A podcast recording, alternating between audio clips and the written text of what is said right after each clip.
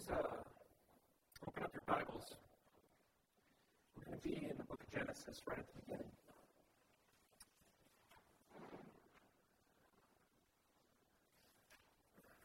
Genesis chapter 14 tonight.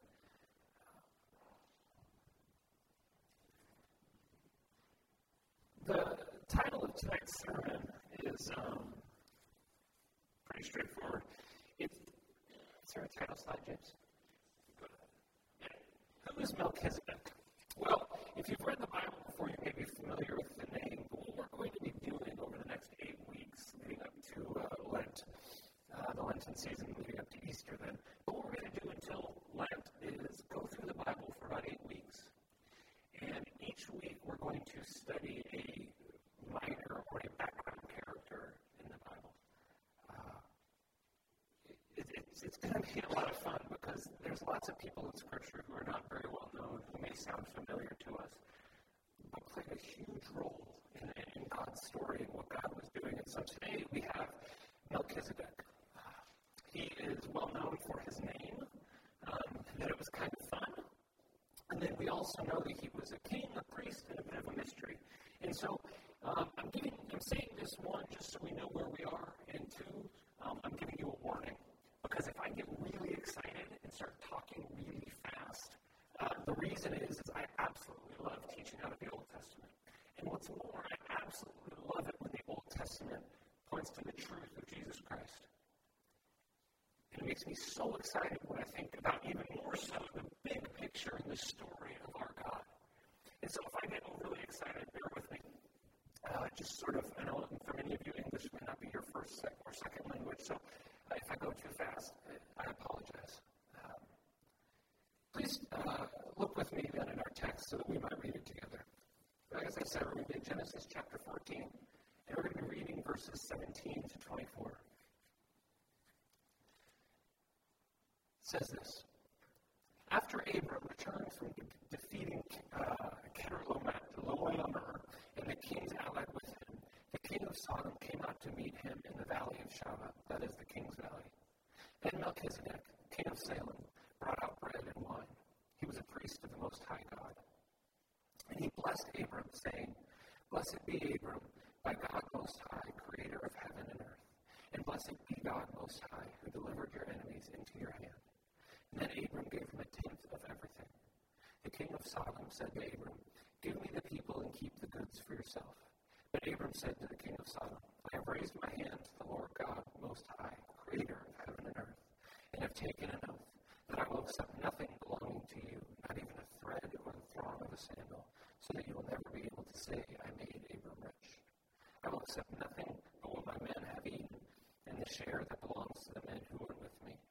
And Aner, Eshcol, and Mamre, let them have their share. This too is the word of the Lord. So, background. Uh, where we are is way back at the beginning of the story. It's only chapter 14 in Genesis. Uh, Abram is not even yet named Abraham. That happens in Genesis 17 when he makes his covenant with the Lord. So we're very early God's story. And at this point, uh, Abram has no children, and he's figuring out life. He's, he's wandering around modern day Israel and Canaan and the Middle East and sort of trying to figure out what God wants from him and what he's trying to do. And, and Abram had a relative named Lot. Now, Lot, you may remember the name, is made famous from the story of Sodom and Gomorrah a little bit later when his wife gets turned into a pillar of salt. Um, and, so what happens here, though, before all that happens, is Lot gets taken captive by some enemies. And when Lot gets taken captive, Abraham says, We need to go and rescue my relative Lot. And so there's sort of this army between all these different little regions in the area. And, and these aren't huge countries, and don't think huge scale war. It's sort of city states and small kingdoms and, and, and, and little regions that were all kind of wrestling over people and goods. And, and so Abram, being a good guy, goes and he rescues Lot, and, and these winning kings all come together. And the winning side of the battle, and something amazing happens. It says in verse 18 Then Melchizedek, king of Salem, brought out bread and wine. He was a priest of the Most High God. Okay, there is a lot happening in that one verse. There is a lot that is very, very important. So, why is this such a big deal? Uh, one, the first thing I want to point out is up to this point in the story, if you're reading through the Bible, just sort of reading about what this book is and it's about, no one up until this point has a relationship with God other than Abram. See, after the flood, Noah had three sons, and they were all kind of bad guys. And it doesn't say anything about their relationship with God.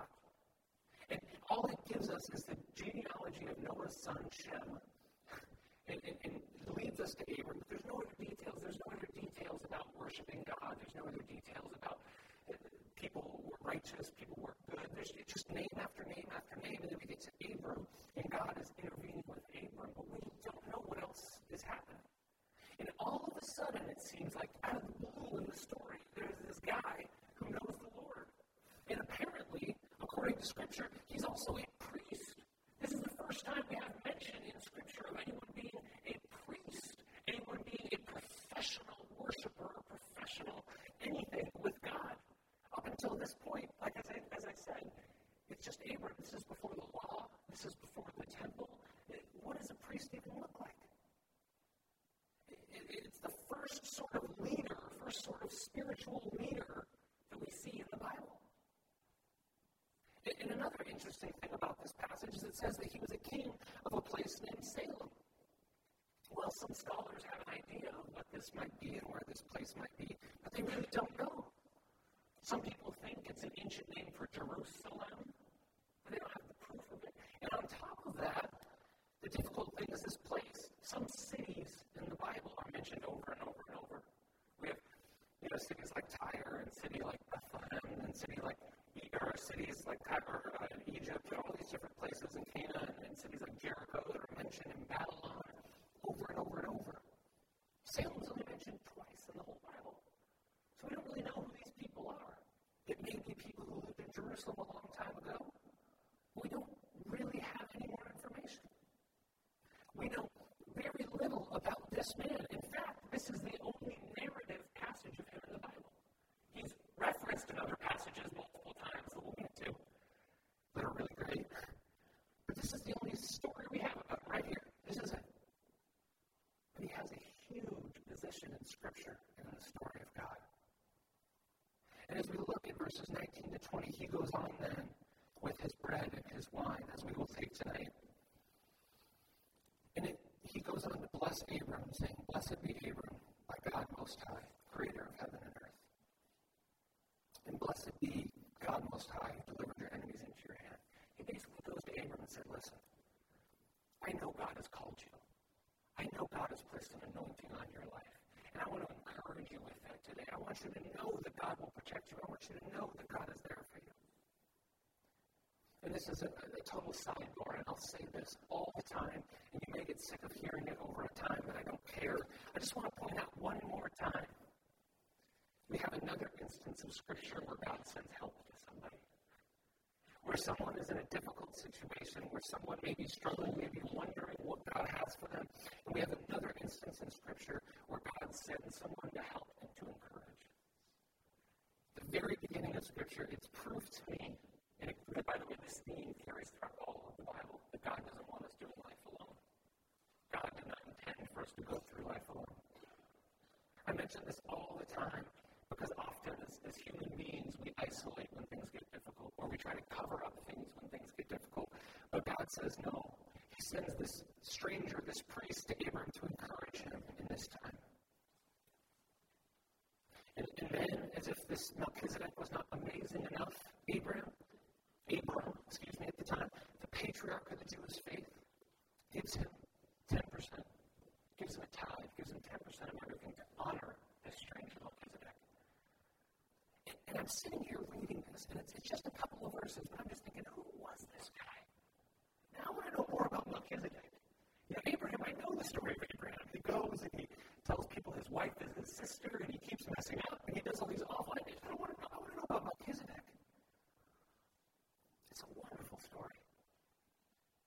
And as the story finishes in the last couple of verses, Abraham refuses to take anything from these other kings, and so that he might say that only God made him prosperous and these sorts um, of things that come about later in Genesis. But first read tonight, this is what I want to look at. Nothing else, this is an interesting story. If nothing else, this is interesting that there is some priest who came from another place and intervened in Abram's life. And, and, and if you're anything like me, your mind begins to wonder. You begin to wonder, where was this place Salem? And what was Salem like? And, and what were these people like? And my mind starts to go down the road to all these questions that I won't ever get an answer to. And I start to spin out of control. So here's some of the questions I thought of. So was this a whole city of people who followed God and were worshiping God that we just don't know about? Or was it just the one guy? And if it was just the one guy, if he was the king, wouldn't he lead other people so maybe it was a whole city? How did they worship? This was before the law. This was before sacrifice. How did they worship God? Did they sing? Did they have sacrifices? What did they do? Did they have any scriptures? Did God reveal? How did God reveal Himself to these people? You know, did they make? You know, did they have a temple? Did the Holy Spirit indwell them? Did, did the presence of God live with them? What happened to them? Why aren't they around later? Why don't we know more about these Salemites and why aren't these people more involved in the story of God? This is all we have. And unfortunately, as curious as I get, I won't get these answers on this side of heaven. I would like to, um, but but I won't. So I back off, take a deep breath. Okay, I'm not going to know those things. What do we know though? How can we learn about Melchizedek? Because maybe you guys don't necessarily want to as much as me, but when I read something this, it just piques my interest, especially the idea of I don't know if you ever noticed this before, but bread and wine being used. Bread and wine being used 3,000 years before Christ. Who is this guy? So, if you're willing, follow along with me. We're going to do a mini Bible study uh, and go through Scripture. So, in the Psalms, uh, Psalm 76, we have our first mention here. In Psalm 76, Psalm 76, it's in verse 2. We'll read 1 and 2. It says in Psalm 76, 1 and 2, In Judah God is known, his name is great in Israel. His tent is in Salem, his dwelling place in Zion. That's the only other time Salem is mentioned in the Bible. Psalm 76, verse 2. And, what's interesting about that is it says, his tent is in Salem, his dwelling place is in Zion. That's what leads scholars to believe that Salem was Jerusalem. That is, this is where God dwelled, this is where his tent was, the temple place was. But that's it. That's all we have on Salem. Melchizedek, on the other hand, is mentioned a number of other times, and it actually gets stronger as, as passage goes on. So flip a few pages to your right to Psalm 110. It's page 335. Starts at 335. We're going to do the small one first, and then we'll go to the big mention of Melchizedek. So, page 335. It's actually the verse we're going to read is on 36. 336. Psalm 110, verse 4. This is a psalm of David, and he says, The Lord has sworn and will not change his mind. You are a priest forever in the order of Melchizedek. He says, You are a priest forever in the order of Melchizedek. What's the order of Melchizedek? What is his genealogy? What is his lineage? What did he leave behind? Why doesn't the psalmist talk about the order of Moses and Aaron? Aaron, the first of the priests, and once they got the law, and, and, and the, you know, who became the father of all these, this line of priests and the Levites. Was Melchizedek, and I'm reading this and I'm thinking, wow, was Melchizedek the absolute first priest ever? Did he start what we all use and how we all worship? It seems like it's kind of a, a conspiracy theory to me that there's this guy that everyone knows about but me. And it's kind of frustrating. But then we read in Hebrews, so turn all the way to the New Testament.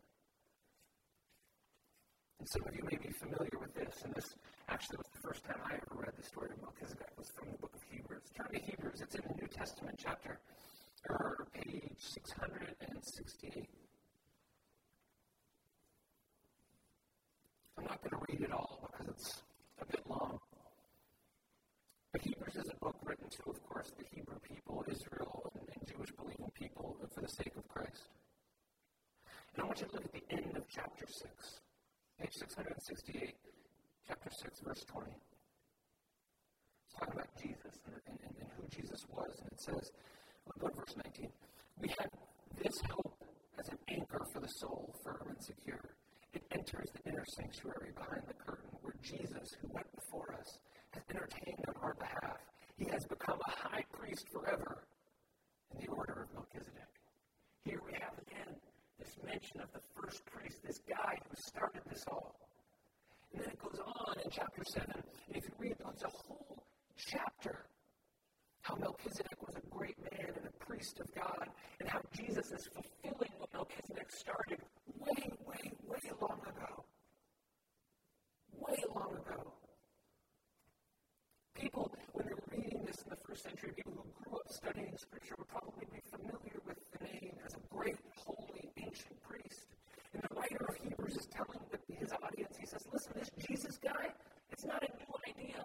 Jesus is not trying to reinvent the wheel, so to speak. He's not trying to fix and redo everything. He's simply carrying out what God has started from the beginning.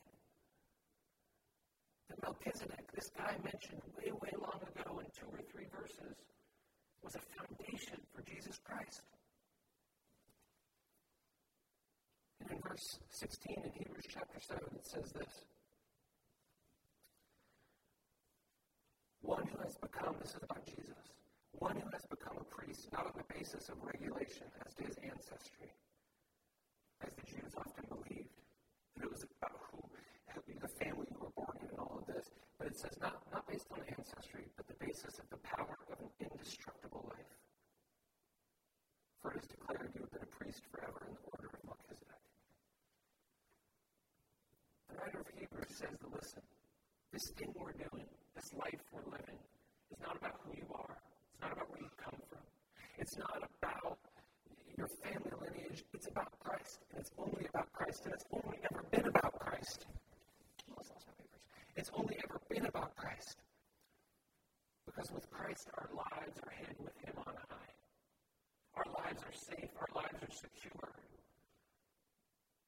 And, and I look at this and I think, wow, this guy Melchizedek, we don't have very much narrative about him. We have two verses in Genesis. But he started something that leads to our faith and understanding now. I honestly believe this. That Jesus chose bread and wine at the Last Supper to institute that we still do today because a guy named Melchizedek did it a long time ago and began a history with the people of Israel to honor God and to worship Him to show them he was blessing them and to show them that he is the fulfillment of all the scriptures. When Jesus said, Listen, I'm breaking this bread as my body, and we're drinking this wine to remember me the night before he was crucified, Jesus was saying, This has been God's plan since Melchizedek. This has been God's plan all along that we would worship him. The scriptures, all scriptures show it's the same God of the universe, all since the beginning to the middle to the end to where we are now, wherever we find ourselves, all scriptures are pointing that God has thought this through, that God has a plan, and that plan is perfect. I don't know why people don't love the Bible more. I I read this and I just think this is so cool. So this guy starts out at the beginning.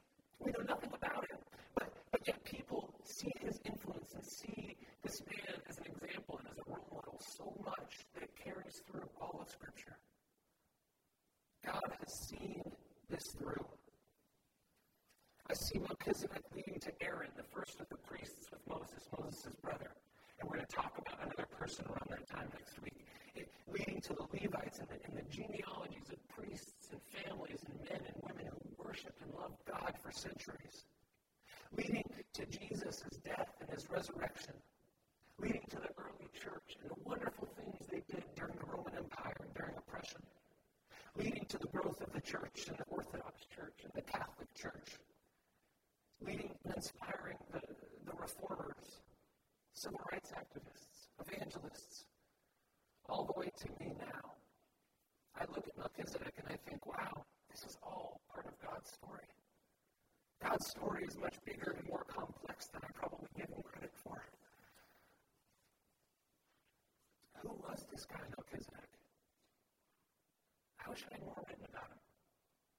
What were his children like? How, how did he father children? Did he have children? How did he lead people? And what strikes me is this is that I want everything to fit into my theology. I want everything I know about God to fit into what I understand, right? So what do we know? Okay, well, I'm a sinner. So I pray a prayer that Jesus comes into my heart and I'm forgiven, and I want everyone else to go through that same pattern so that I can understand it and fit it into my little box and understand and have my theology work. But when I read this, I realize that wow, God is doing so much. It wasn't just Abram and his descendants. God is living and active in, the entire world. Who else has God revealed himself to throughout history? Who else's stories were never written down? What else has God been doing? And oftentimes when I think of the Bible, I foolishly see it as just a picture, like a two dimensional picture, right? And I see it and that's what it is, and I think, okay, I get it. But unfortunately, that's not how God works. It's not just two dimensions. If you think of a painting, we look at it and we see it. And if you take a painting, think, okay, what's that most famous painting? Mona Lisa. Right? We look at the Mona Lisa and we say, wow, that's a painting, that's what it is, that's a woman in a face, so great. What's behind the face? We cut it open, we lift it up, there's nothing. It's just two dimensions. But when I think about Scripture, it's like a third dimension develops. And there's so much happening behind the scenes that I didn't see. God must have loved Melchizedek so much. And I wonder what God did sometimes. And, and how, like I said, Melchizedek worshiped and his family and his city and, and, and how they did these things. What were the depths that we don't see? In Scripture, we must remember there is a living God behind all of these things and deeply, deeply motivated that we would know who He is. And I never really this sort of thing. I always wanted to, like I said, fit everything into my theology. I want to share with you a personal story. Um, I was, I grew up in a um, evangelical kind of mega Bible church where we just read through the New Testament, and everyone told you Jesus is your best friend, you'll be fine. Um, and, and, and while that was fine for a time, when I went to college, I began to study, and then after college, I began to study more, and I got really, really legalistic. I got really legalistic, and I got really black and white with my theology. And I remember reading things and, and hearing stories and thinking, oh, there's no way that's true. Hearing things about healings and miracles and all of these ways God works that we don't always see, and thinking that's silly. There's no way that's true. Until I met uh, someone who had lived it. You know, I was kind of like Thomas. If I didn't see it, I couldn't believe it. Uh, and I think God is patient with me in that way. And so he brought this man into my life, and I'm just going to say his name is Bob, even though it's not Bob, because I didn't ask him permission. Um, I haven't talked to him in a little while. But I met Bob uh, a couple of years ago, and Bob is from Iran. And uh, he grew up Muslim, and he had no Bible. He had never heard the name Jesus before, other than just he was a prophet. He had never been to a Christian church. He had never been evangelized. Nothing that we would consider you know, save someone. Jesus decided to, like we hear many stories, visit Bob in dreams. And I don't say it lightly, but that's simply what happened in dreams consistently, week after week after week, month after month, year after year. Jesus would come and teach this guy Bob in his dreams. And I had always heard these stories and thought, that's silly That's not how God works. God works in a straight line, linear, two dimensions like a picture. He reveals it, that's what he does. But I remember meeting this guy, and one day he was still Muslim, still practicing, still doing everything because he knew this person was living in his dreams and he knew truth and he was learning about loving people and caring for people, but had never actually gotten all the terms for it like we use in our theology. And one day Jesus told Bob to go to London.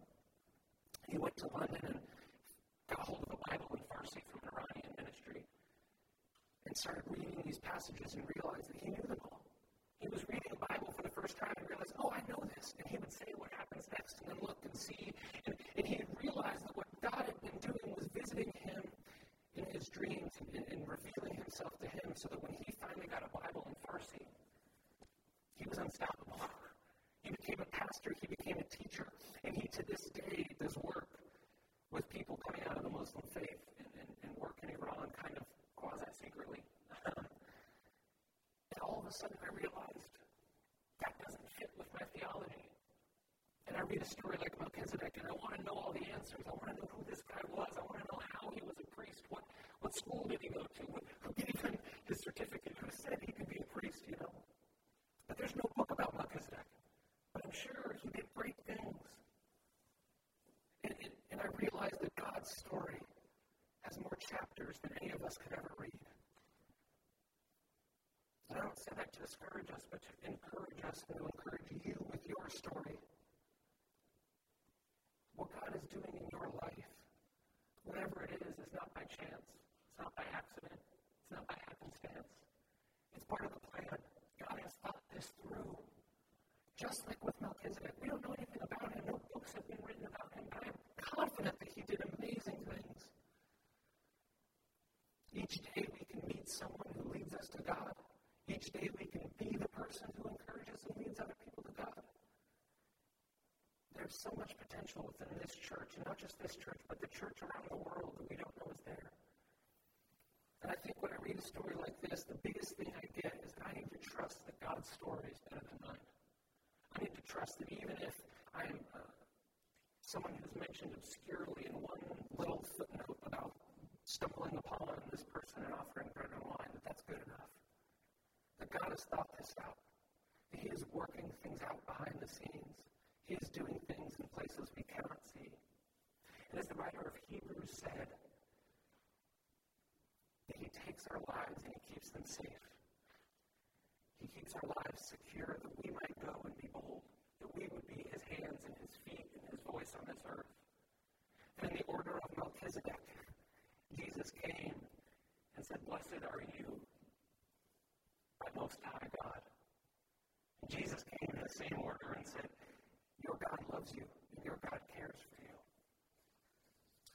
Plan for you the same way He had a plan for Christ. And so tonight, as we go to the table, we remember this plan, we remember what God set in place. I truly believe, as I said, that uh, Jesus chose bread and wine for a very specific reason. And as we celebrate Christmas. It's a wonderful baby in a manger. Um, I always sort of get a little bit sad at Christmas too, because when we all saw the manger and celebrated, I believe that when God saw the manger, He also saw the cross, and that's a difficult thought.